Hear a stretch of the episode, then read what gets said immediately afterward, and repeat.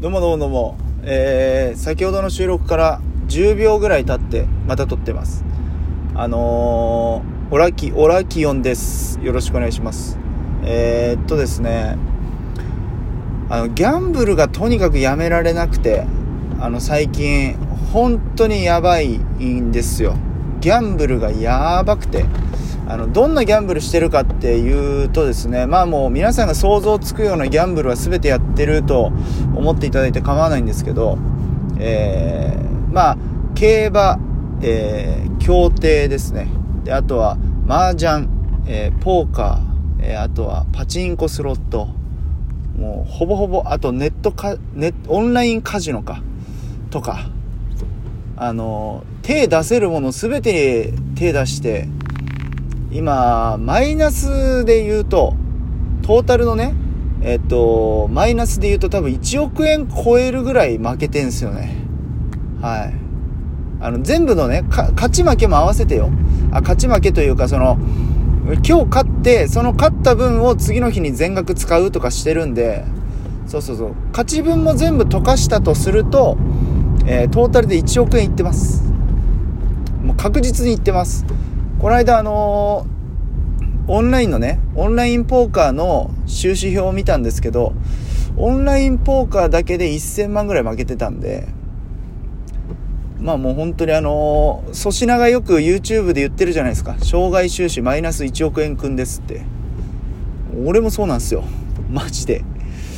えー、で、何なんだと、そのギャンブルってなんでそんなハマるのって理解できない、わからない、怖い、うざい、死ねばいい、思ってると思います。あのー、ね、ギャンブルの良さっていうのはね、えー、命のやり取りがあるんですよ、そこには。はい。まあ皆さんね、次の日の飯も食えないぐらい、財布を空にしたことないと思いますけど、もう、だから、これ溶かしたら死ぬぞっていうお金まで手出すんですよ。まずね。ギャンブラーっていうのは。で、そこで一発逆転、やっぱね、勝っちゃうんですよね。どっかで。うん。結構もう想像つかないぐらいお金が増えるんですよ、一回。いきなり500万買ったりするんでね。マジでリアルな話。そのパチンコとかスロットは無理ですけど、まあオンラインになってくればね、500万とか買っちゃうんですよ。だから、もう財布が空でも、最悪この1ベッド、この次の一手で500万になる可能性がある、可能性を秘めてるって考えたら、まあやっぱ全突破しちゃう、もうバイチャンスですよね。そこにかけるっていうのがやっぱ男、ギャンブラーのやっぱ生き様だと思ってまして、うん。じゃあやめないのかと言われるとですね、やめたいです。すごくやめたい。あの、なんでかっていうと負けてるから。だって1億円あったわけよ。負けてなければ。そうでしょ1億円あったら何できるって考えちゃいますよね。うん。でもギャンブルに突っ込むっていう。まあもう理解されることじゃないんですけども、そういうね、世の中やっぱ、お金の使い方もあるんだよっていうことを皆さんに知ってほしいと思いました。はい。まあギャンブルはですね、ギャンブルに使えと。ギャンブルで勝ったお金はギャンブルに使えと、やっぱ俺はもう昔から教わってきたんで、そうしてますけど、唯一ね、ギャンブルで勝ったお金で、えー、購入したものがあります。今でも身につけてます。えー、それはね、何かと言いますと、時計ですね。はい。えー、しかも金額がなんと、えー、いくらだったっけな？70万ぐらいしたっすね。70万ぐらいした時計を、え、買いました。はい。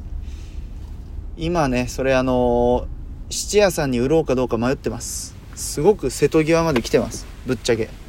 もう財布の中空っぽなんでね。えー、次の日生きていくお金もどうにか捻出しないといけないというところまで来てますんで。まあ、皆さんはそんなことしないようにね、あのー、ただアドバイスとしては、ギャンブルで勝ったお金は、ギャンブルでは使わな、使わない方がいいと、あの、思います。俺はギャンブルで勝ったお金はギャンブルで使えって教わってきたけど、でも、俺が言うアドバイスとしては、ギャンブルで勝ったお金は何か物に変えた方がいい。もう車買うでもいいし、時計買うでもいいし、まあ、なるべく値段が落ちないものに変えといてください。まあ、金買ってもいいですよ。金のね、あの、純金の延べ棒買ってもいいし、ね、金は相場落ちないんで、うん。だからそういうことです。結局、皆さんね。